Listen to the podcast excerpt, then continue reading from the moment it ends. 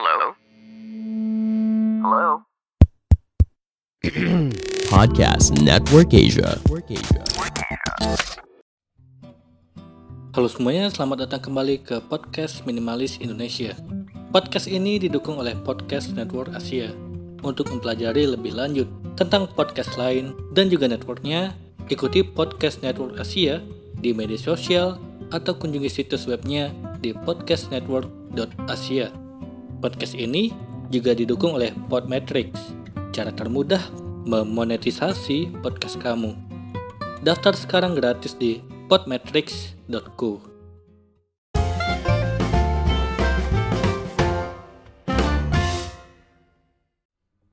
Halo semuanya, kembali lagi bersama saya Mandianto. Kali ini kita akan membahas tentang penyesalan di usia 60.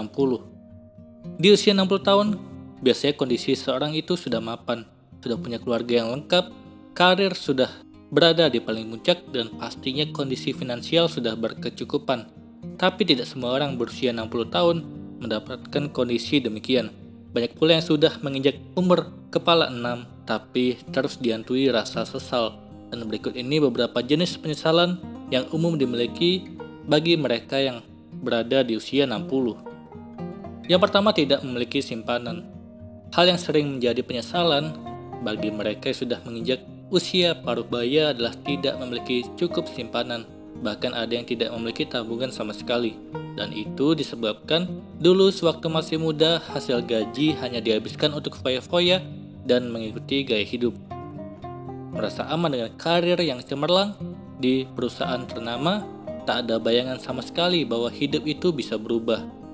Perusahaan yang dulu dibanggakan akhirnya gulung tikar, sehingga membuatnya harus mencari kerja di tempat yang baru dengan besar gaji yang jauh lebih kecil jangankan untuk menabung.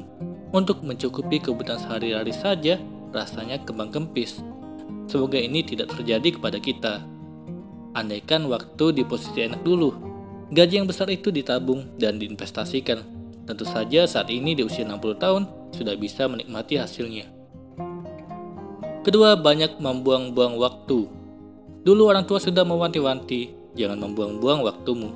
Gunakan untuk hal yang bermanfaat tapi itu tidak dilakukan karena merasa masih muda. Ketiga, tidak menabung kesehatan. Penyesalan lain yang kerap mendera mereka yang masuk usia 60 tahun adalah dulu mengabaikan untuk menabung sehat. Merokok bisa habis beberapa bungkus dalam sehari, makan pun sembarangan. Semua jenis makanan dihajar, yang penting enak.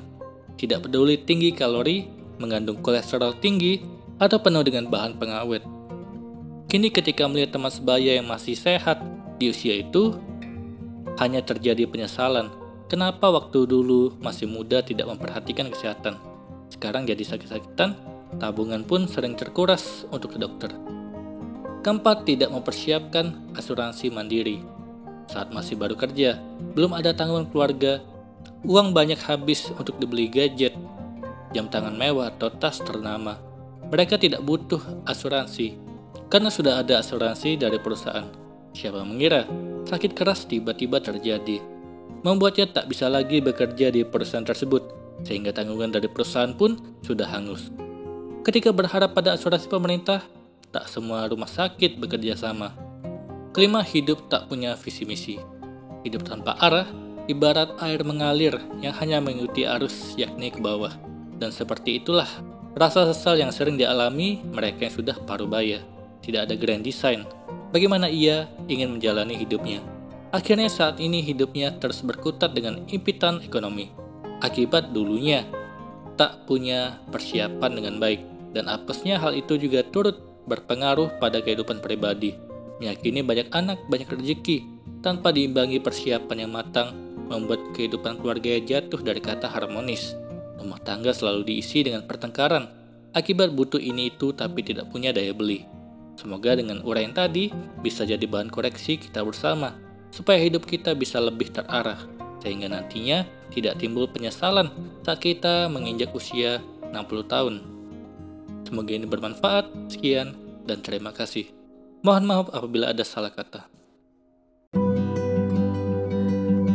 Pandangan dan opini yang disampaikan oleh kreator podcast, host, dan tamu tidak mencerminkan kebijakan resmi dan bagian dari podcast Network Asia.